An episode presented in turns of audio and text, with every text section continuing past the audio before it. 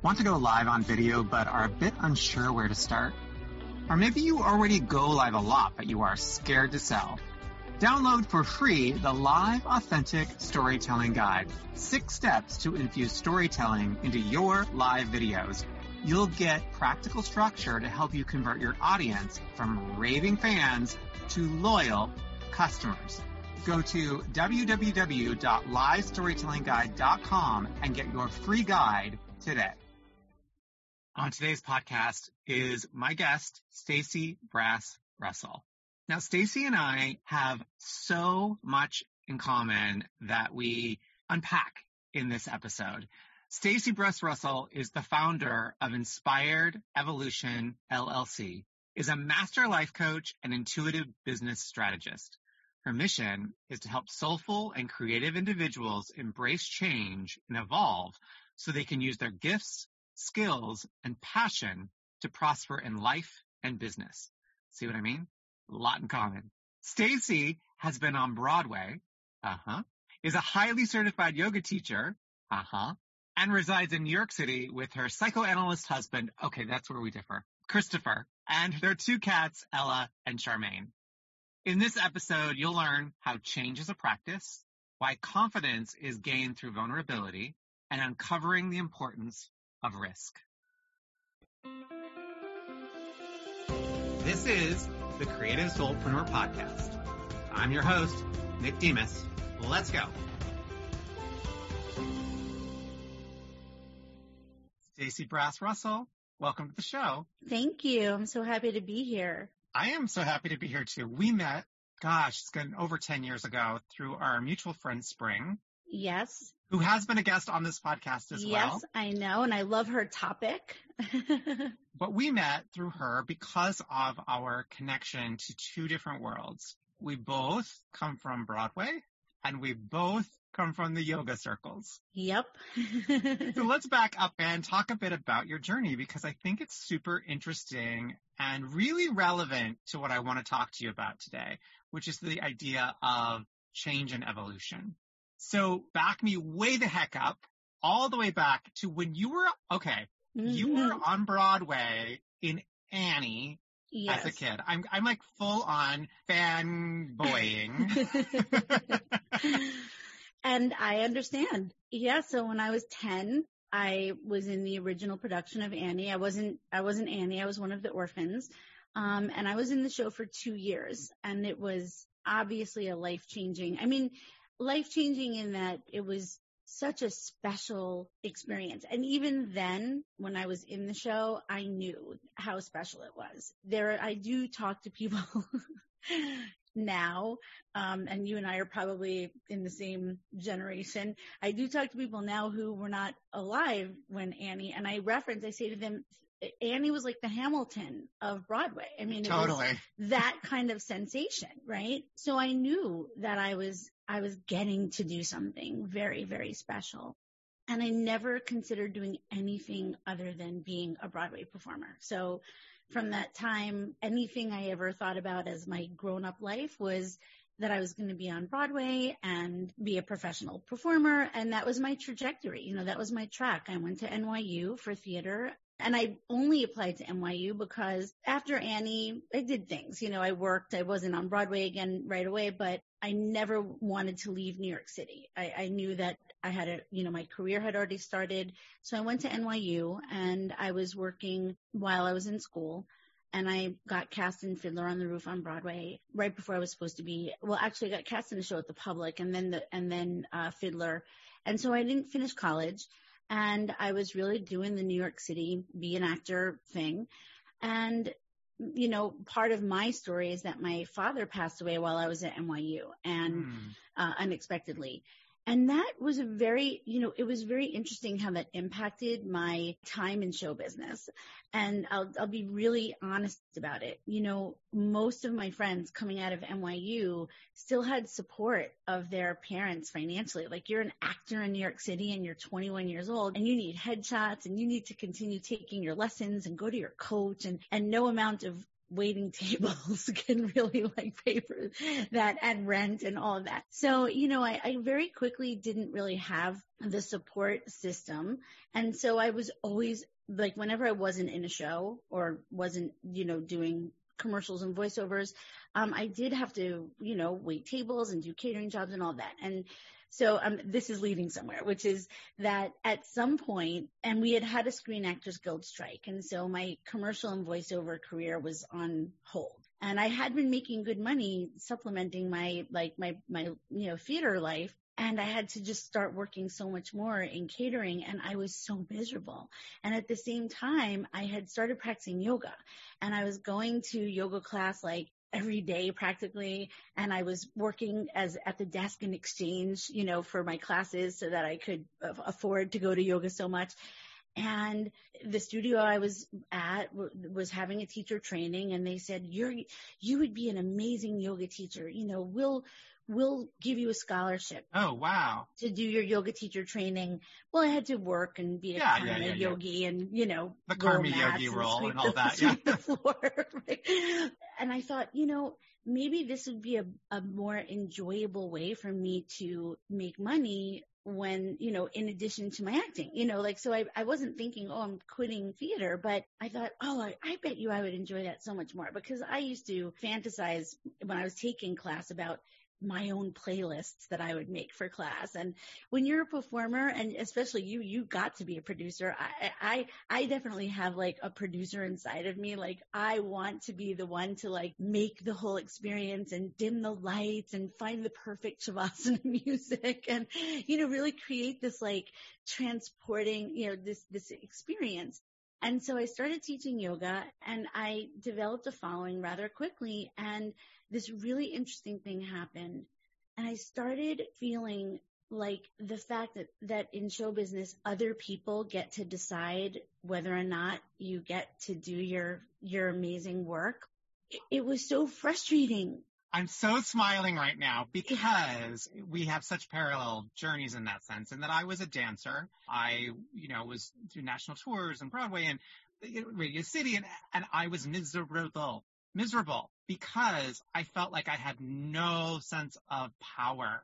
And of course, you know, I, I tell this story a lot, that I was standing on stage and I'd look up at the light and I'd be like, well, that's not the right light. And why are they wearing that costume? And I had way too many opinions for what they wanted from me, you know? Mm-hmm. Yeah. And I felt like I just couldn't, I couldn't have any control, any sense of control. And that is why I stopped being an actor ultimately, because it, it wasn't right for me. Now, other people, it's perfect for them. It is what they are meant to do in this world, right? Right. For me, like you, I needed something else. Yeah. I mean, I'll be honest with you. I mean, if I was producing my own shows of myself, I think that, that I, you know, like, I don't think for me it's the performing. I think it was this, the, I got to the point where the frustration of that everybody else got to decide if I even got to audition for something. Like, yes. I literally was, you know, this person who had been on Broadway and um, supposedly so talented, and, and yet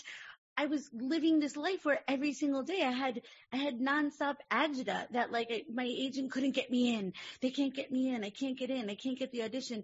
And it just felt like, what is this life of where other people get to, to make these decisions about whether or not I'm even, I'm even worthy of getting to audition in front of someone. Totally. I remember going to these dance calls where we, we'd walk in and they'd bring us in at like twenty at a time and just have us stand there. And then decide, well, you get to auditioning and you get to audition and you get to audition and the rest of you, goodbye. After you wasted like hours of yeah. your day. And I was like, this is just not for me, making, having my life in the palm of everybody else's hand. Exactly. Yeah. And at a whim, like where it doesn't even necessarily even make sense. So for me, I think it wasn't even, it wasn't conscious. I wasn't like I said, oh, I'm, I'm quitting show business. But when you stop putting energy into something, meaning when you stop calling your agent every day mm. being like, why aren't they giving me this? Have you gotten this breakdown? You know, I was paying for like the breakdown secretly so that I could know what I, you know, what I was, you know, what I was missing out on. I might have known your dealer. yeah. So, yeah. So, you know, I, you know, the dealer.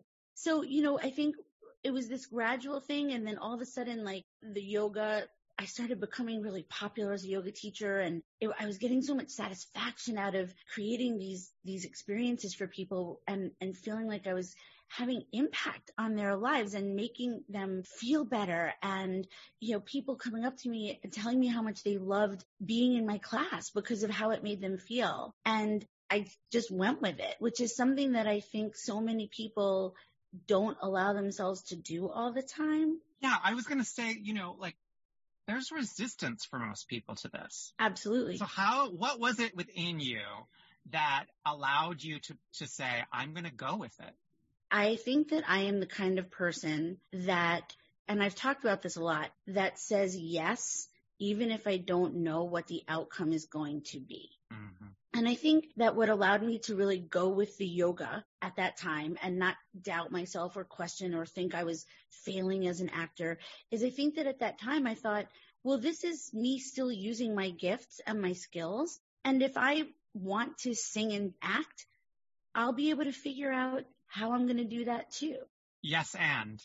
It was a yes, and. I never thought, oh, I can't do that anymore. I mean, maybe it won't look the same. Maybe, you know, maybe I don't have an agent anymore. But I, I think that at that time, I felt like what I was doing in, in the yoga classroom was actually an extension of mm-hmm. using all of the same many of the same things, my personality, my charisma, my voice, my love of movement, of music. I was doing so many things that all come from that same place. I was being fulfilled in a way. I mean, I don't want to say something icky like that being a yoga teacher is a performance, because I don't think that, but I do think holding space and carrying a room for ninety minutes, I do think that takes something that is very similar to performing. Yes, I think there's a reason that so many performers become yoga teachers. I think yeah. that there's a connection there of, like you're saying, holding the room, holding space. Not that you are performing, but you are, but you know how to manage energy. That's exactly it. And how to create an experience that moves people. Yeah. And, you know, when I really think about, like, what is it about being on stage for me that I get so much out of? It's the, it's the feeling that I get when I know that I've elicited or created a way for someone to have an emotional experience or to feel moved. And that's something that I talk about a lot, is how important it is. Like, when people refer to themselves as jaded or, you know, these kind of self-deprecating things, my immediate reaction is that I, I feel so sorry for that, and I don't want them to feel that way, because what that means is that they feel like their heart is not movable anymore. Mm. Like, they don't get moved by things. And I think it's, that's a very, very important thing to never let happen. I think that performers and teachers of, you know, things like yoga and that create experiences, that create wellness experiences, I think a big part of what, at least for me, that's about, is helping other people to have an experience that taps them in to their heart, to their soul. And that's exactly what yoga did for me, because I think I was that person in my twenties who was like, I'm jaded, I'm over it, smoking a cigarette, puff, puff. And the reality was, is I was just hurting. Mm-hmm. And by tapping into the yoga, tapping in, it, it took me into this heart experience. So I'm so thankful for my teachers. Yeah. Led the way for me then to be able to teach others, but it was that experience that I had with them and tapping in to the heart. And I think that is a big connection of a through line for, you know, you're saying like theater, yoga. I do think that is a big part of what I think is a through line for me, at least, like yeah. that everything I do. And when I do that reflection, right, which we do, I look back and I go, yeah, what has my journey been from performer, yoga teacher, then teaching other people how to be teachers? Because, you know, when I was growing up and I went to sleepaway camp, I choreographed, I directed, all of this was coming together. It was almost like all of the things, when I look back, were, were really kind of coming together. And then, you know, I opened my own studio, and then eventually becoming a coach. It was really about, and this is performing as well, it was really starting to realize that I felt like the studio was too small. I felt like my ability to share my message, to share my heart, to serve, to help other people, I really started to feel like how am I going to like get outside of uh, running this business is so hard. And it's like, it's so all consuming. Ugh, like, I don't know. Like, it feels like I can't do anything anymore. I, I stopped being able to see myself getting to be on stage. I stopped seeing myself being able to reach a wider, mm. you know, uh, audience. And that was a big part of my transition. Yeah. You know, I, there's, there's so much there because we do have such parallel experiences in that then I went on to teach teachers as well, thousands of yoga teachers out there. Hello, my former students. Thank you so much for listening yeah. And, yeah, and spreading the, the wisdom, passing it on to the next generation and so on and so on. I did not buy a yoga studio, but I thought about it. I really did. I, I really thought about it, but ultimately I couldn't figure out how to make it work financially. Well, you know, I'll tell you, and this could, this could have been just maybe you even intuitively knew this. I'm sure there's, I'm sure that's possible. For me, in order to survive with a yoga studio in New York City, you have to pump out more teacher trainings than yeah. it really is, I think, reasonable. Yes. You know, and you know how you were saying, like, why is that light like that? Why is the, you know, why are they wearing that costume? Well, I'll tell you that when I was in Fiddler on the Roof, and Jerome Robbins, we, we were blessed. Right before we opened on Broadway, Jerome Robbins came and did like, you know, a special like three hour rehearsal with us. And there we are. And, and that production we had, it was being directed by Ruth Mitchell, who was, you know, she was the original stage manager of Fiddler, right? Like, and we were doing original choreography, original staging, original everything, original voice inflection. I mean, literally like that show is stylized to the, mm-hmm. you know, to everything. And it works. It's perfect, right? And then Jerome Robbins comes and he's like putting these little finishing touches and, and everything. And then we start doing the show and I see people not doing the hand the right way in tradition or not doing it, like not doing it the way that he said. And I, I can't even tell you, Nick, like what, like I literally felt like I wanted to be like a tattletale and go to the stage manager and be like, don't you see that people aren't yeah. doing what Jerome Robbins said that we're supposed to, like, why is that, why are you letting that go? And so I definitely carry that through as a yoga teacher trainer in that, like, I respect lineage. I have such high regard for teachers and for my mentors and my teachers and the lineage that I come from in yoga. I only want to teach other people to be amazing yoga teachers. I don't want to do factory style yoga teacher training. And what happened with the studio was that it started to become evident that a yoga studio does not make money from the students buying monthly unlimited cards and whatever. And you can't jack up your prices. Everyone gets mad, right? You can't like charge thirty-five dollars a yoga class. And so the model is very difficult because the only way to survive is to just, is to do the big ticket stuff, which is teacher trainings, and you have to pump them out. Especially in New York City. I mean, I think yeah. that that is kind of universal in the way in which yoga has evolved in the West, but really in New York City because of rent prices. Like, right. uh, it's, I mean, how else, yeah. how else can right. you really survive? And so I think I, I, I did intuit that. I did see that. But I, of course, went on to run other businesses, including a theater company. And, you know, so we have that in common. What I find interesting is that throughout all of this, you've been able to weather these changes. What in in your mindset allows you to have the belief to know that you can manage these changes as they occur? I started practicing yoga over twenty years ago. I think that part of my journey with yoga has made that possible. And I actually think that a big part of what I have been very lucky to have, and I've really learned that this comes from your support system when you're younger. I've never had a problem with confidence. I've had other things that I've had to deal with, but I've never had a problem with believing in myself. And now I work with so many people who don't get to start out that way, who don't start with that belief in themselves. And that happens very early, and I really have to credit my parents And when I think about the fact that my parents had me when they were twenty-four and, and when I was in Annie, they were thirty-four. And when I think about that, I'm, you know, it, my head explodes because I'm like, I can't even believe how young they were. And I just feel like they did such a good job of like making me feel like I could do anything. So that's first of all, I do think some of it comes from that and that I've been able to carry that through with me. And I also have created a system that I call Evolve, the Evolve system of change, which is what I teach. My years and years and years of yoga, philosophy, spirituality, understanding how the brain works, and then adding to it my like high level coaching training, which is based in, you know, obviously neuro, you know, neural linguistic programming and, and science.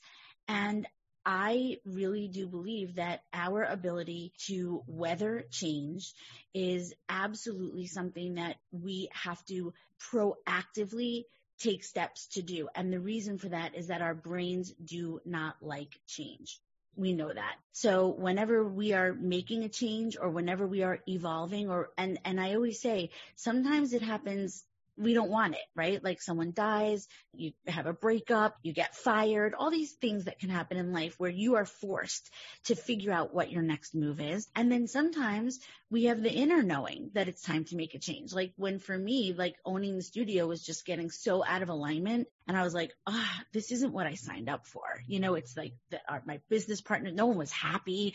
I was like, I'm going to be fifty years old. Like, what is going on here? I don't want to like have an unhappy business, especially yeah. one that's yoga, you know? So, you know, and so that was me going in my inner voice saying, you can't do this, Nick. It was terrifying. When I started the studio, I literally was like, this is my end game. I'm going to start a yoga studio. I'm going to become like, you know, a big yoga teacher and the studio is going to be really successful and I'm going to have the lifestyle I want. And that was so not what was happening. And so being almost fifty and my inner voice saying you have to do something different was terrifying. Every single bone in my body wanted to just suffer it out. This is literally what I thought. You're going to be fifty years old running around New York City trying to get hired for classes at other people's yoga studios, no different than when you were thirty and running around auditioning. There was terror in me about that. And there was also the part of me that knows that many, many times in my life, I have been up against a challenge and I've always figured out what to do. I've always survived. I've always evolved. I have always been able to figure it out. Even if I don't know how, I know everything is figure outable. There was so much in that that I, again, could relate to in that you talked about, first of all, yoga being the best mindset tool out there. When anybody comes to me and they're like, oh, I'm having these limiting beliefs, I'm like, go get a sadhana, go practice. Yeah. I'm, I'm happy to teach you one, but go practice because it, it is an embodiment of it.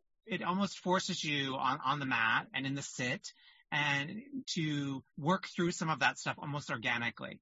But also I have this idea that your parents instilled it in you and not everyone is, is as fortunate and dare I say privileged as you and I are to have had that. What do you say to somebody out there who's like, my parents did not do that for me? In fact, it was the reverse. They were abusive or they were maybe not necessarily physically, but emotionally and spiritually, you know, what do you say to somebody like that? How do you, how do you get them to go from the angst and the, I don't have the confidence or even the, the history of confidence? Something that was a little bit challenging for me to fully embrace when I learned it in my coaching training was the idea that where everyone, all behavior or any choice that we ever make in that moment, it's the best that's available to us in that moment. Mm-hmm. And like you said, I mean, I know there's a difference between like someone who's coming out of a, a physically abusive, I mean, that is not territory that I'm talking about right here. But in the cases where clients and or students that I work with identify that they were not supported, that no one encouraged them. Nobody said, you're so wonderful at that. Like, you know, how can we help you? Like when people come from even money mindset stuff, I mean, there's so much that we inherit. Totally. So when someone says like, you know, well, my parents to literally told me I'm not good at that, or I'm not good, or I can't do things, or they said, you can't be on stage, you're, you know, you, whatever it is. Parents who did not support their children or help them with their confidence, that's because they were doing the best they could in that moment with what they had. And that behavior and that way of interacting, it's not, it's not excusing it. It's not saying it's good, but one thing that we have to be able to do, especially if we want to move forward, you know, anyone who wants to move forward from knowing that they have history and things that have impacted how they feel about themselves, you know, the voice in their head. Sometimes it's not your own voice. It's that voice. It's the voice from the past. It's the voice from your parents. And this is the big thing about yoga. You ready? This is for me what yoga is. Yoga is all about deciding that you're going to become aware. And the moment you decide to be aware of something, you have all of the power and the power to change what is not working for you, even the way that you think about yourself. It all begins with deciding that you would like to be aware of how you think and how you feel. And at some point, we do have to be willing to let go of why it happened, how we got here, who had an influence on us, who didn't support us, who's a jerk, whatever it is. And we have to get to the moment where we decide, now I'm aware and now I'm going to figure out what I'd like to do about it. Yeah. I talk a lot with my clients about backing up the camera. Yes. Backing up the I lens. I call it right? widening the lens. Yes, widening yes. the lens. Yes. You know, so so that you can see it from a holistic perspective. Yes. And that's part of that is that that that awareness, but then it's like it's almost a broadened awareness beyond the the the thought itself and into the context in which it was given at the moment. So what was coming up for me as I was listening to this is this idea of risking yourself. A hundred percent. So when you were talking about, when you asked me about confidence, what I basically know and what I tell other people is, and I heard this, not, I, I knew it myself. And then I got, I had a chance to see a, a, an amazingly inspirational speaker named Shawn Stevenson um, a few times before he passed away. And he, I, I call him an inspirationalist or like a motivational speaker, but he, he was born with a disease that his bones were so brittle that like he literally half the bones in his body were broken as he was even being birthed out of the, the birth canal. And so he, his parents were told he wouldn't live past something like two or something. And when I saw him live, he was in his thirties and he was, you know, was in a, was in a wheelchair and he, you know, his body was very, very, very deformed. He was unbelievable. And his mission, he believed that the reason he was put in his body was to basically show people how you can do anything. And that's what he dedicated his life to. And I, after I saw him because he, they brought him as a guest a couple of times to the, the retreats that I went on where I went to coaching school. And so one time he was doing a Q and A and someone said to him, Doctor Shawn, what would you tell someone who wanted to build up their confidence? How do you build up confidence? And he said, you can't actively build up your confidence. Confidence is a byproduct of doing the things that take courage. Confidence is a byproduct mm. of every time you take a risk, every time you step outside of your comfort zone, the byproduct of that is a little more confidence. And I don't know about you. I know you work with a lot of creative, soulful entrepreneurs like I do.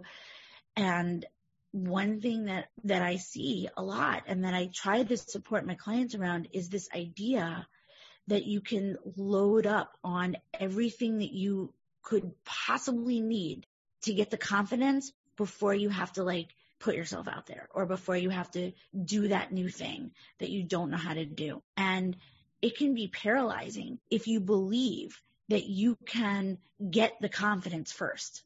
And it stops so many people from doing the thing, whatever it is, because they have this idea that it's backwards. They think I need the confidence first and then I'll do it. And I have to say, I'm so sorry, but it doesn't work that way.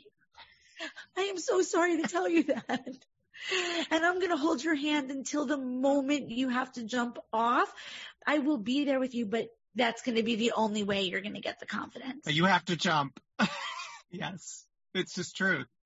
It's truth. It's messy action, I call it. Messy action, because you only learn that way, and you only grow that way, and you, and your life only changes, and, and you only have more confidence because of the past experience, and you can't have experience without doing it. Exactly. So it's a, it's a whole, it's a whole thing. Like you say, I hold, I hold your hand and then you've got to yeah. jump. So the risk, know? that word, the risk, the being a risk taker, that is exactly what it is. And you know, sometimes I have this joke. I'm like, I will never jump out of an airplane. I will never, I'm not a risk taker in that way. Like I will never be physically a risk taker. I'm never going to do any of those things. I'm not going to jump off a cliff. None of that risk appeals to me. But the risk of doing things that you really want to do that you might not know how yet, the the risk that is involved in putting your heart on the line, the risk that is involved in being vulnerable, because all of this is about vulnerability. Because why is it a risk? Because we're terrified of what's going to happen to us. Like if I put myself out there, you know, on Facebook or something, I know I'm not going to die, but like, the, but, but, you know, but the, those seventh grade bullies might, exactly. though, right? They might be back. Exactly. That's what our fear they're, is, They're right? there. They're out there. They're on social media. Yeah. But, you know, I, I do think that like, that is at the end of the, at the end of the day, it's all about the, our fear of vulnerability, our fear of what's going to happen to our hearts, our fear of rejection.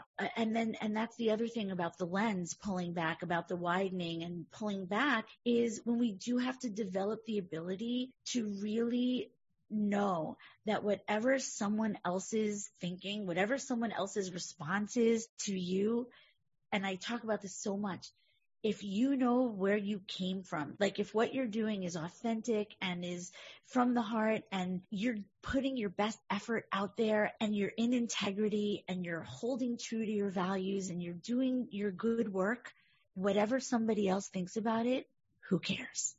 Because that's them. That's not on you. And I know it's hard to develop that, but to me, that's resilience. Resilience is getting to the point where you can focus on knowing what your intention is, where you're coming from, and when you know that you're in alignment and that you're coming from a place of love and your heart centered and you're in service, if someone else doesn't like it, that's on them. I love that. I really love that. So all of this journey, been phenomenal as you've grown all these years, as you have shifted, as you have changed, as you have risked, as you have created over time an even stronger belief in yourself. What's next for you? What is next for me is, well, I am uh, in the process of getting my podcast. Um, yes, Yay! yes. I knew it was always something that was, you know, and again, and here's another example. I mean, look at all the years I spent in the voiceover booth, you know, and so now I don't need an agent. Like I can use my voice the way I want, you know, so doing my podcast, and I do have the big vision for myself of being a speaker. I, I really, really see myself. And again, that's me being on stage, just in a different format. And I, you know, when the world opens up again, and now that I'm an entrepreneur and I'm not beholden in a business model anymore, I can go back to finding a way to sing. And I also am going to be, you know, my big goal for my coaching business, because I have gotten, you know, like you, all of a sudden I, found, I had all these people coming to me for business coaching, and, mm-hmm. and we're very similar in so many ways, because what I help people do is to really find their message. You call it through storytelling. And for mm-hmm. me, and this is, this is another thing that, that we get, we got from yoga. I really believe this, because I never would have thought of myself as someone who was, you know, training people to figure out their message. But you know what? I had a message when I was teaching yoga for twenty years, and that's why I had a huge following. Yeah, totally. So I have a business coaching. And I also have the evolution part of my coaching where I support people going through wanting to make change, wanting to step into what's next for them. And so I'm developing Evolve Academy. Love it. In twenty twenty-two, I will not feel like I have separate, like kind of coaching. I'm creating my umbrella so that everyone can have the mindset, the biz, whatever you want. You want mindset, you want business, you want, you know, and it can all be. Yeah, because what I've realized over time in my students and, and my, my practice as well is that it's actually all together. Yes. One begets the other and the other begets the other. So it doesn't matter where the entry point is because it's all so, so related to one another. Exactly. Where can people find you so that they can come check out your your academy that, that yes. will be happening and your podcast yes. as well as coach with you currently? Where can they find you? The home base is my website, w w w dot stacey brass russell dot com. I'm obviously on the socials. I mean, I, you know, I'm on Facebook. I have a, a Facebook group called Passionate and Prosperous, and I'm on Instagram, of course, uh, and now on Clubhouse. Who, who knew we'd be saying that? I know. But my website is the home base, and I would love to even add to that address. So stacey brass russell dot com slash Creative Soulpreneur. It'll be written just like your podcast title. And if, if people go there, that's a unique link for us. Um, they can get a gift from me, which is I've created what I call the Rise and Vibe strategy practice. And it's for passionate, creative solopreneurs that wake up in the morning and really have a lot of things they want to do and don't really know where they should put their time, focus, and energy first. And so it's a little of everything. It's a little bit of like, do this, do some movement, breathe, set your intention, and then here are these questions for you to answer to help you figure out where the best place would be for you to put your, your attention for today. So that's something that, that I'm making available. Well, beautiful. Thank you.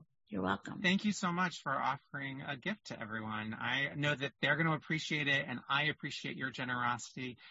Thank you for being here today and sharing your stories and sharing your wisdom and our parallel paths that keep continuing to be parallel. It's like we're I, the same um... person.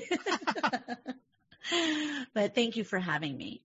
So if you enjoyed today's podcast, be sure to D M us both on the grams, on Instagram, a takeaway, a thought. And if you have a question, I'm sure Stacey would be willing to answer because I know that I would be too. And uh, subscribe, like the podcast, tell your friends. See you next time. Thank you.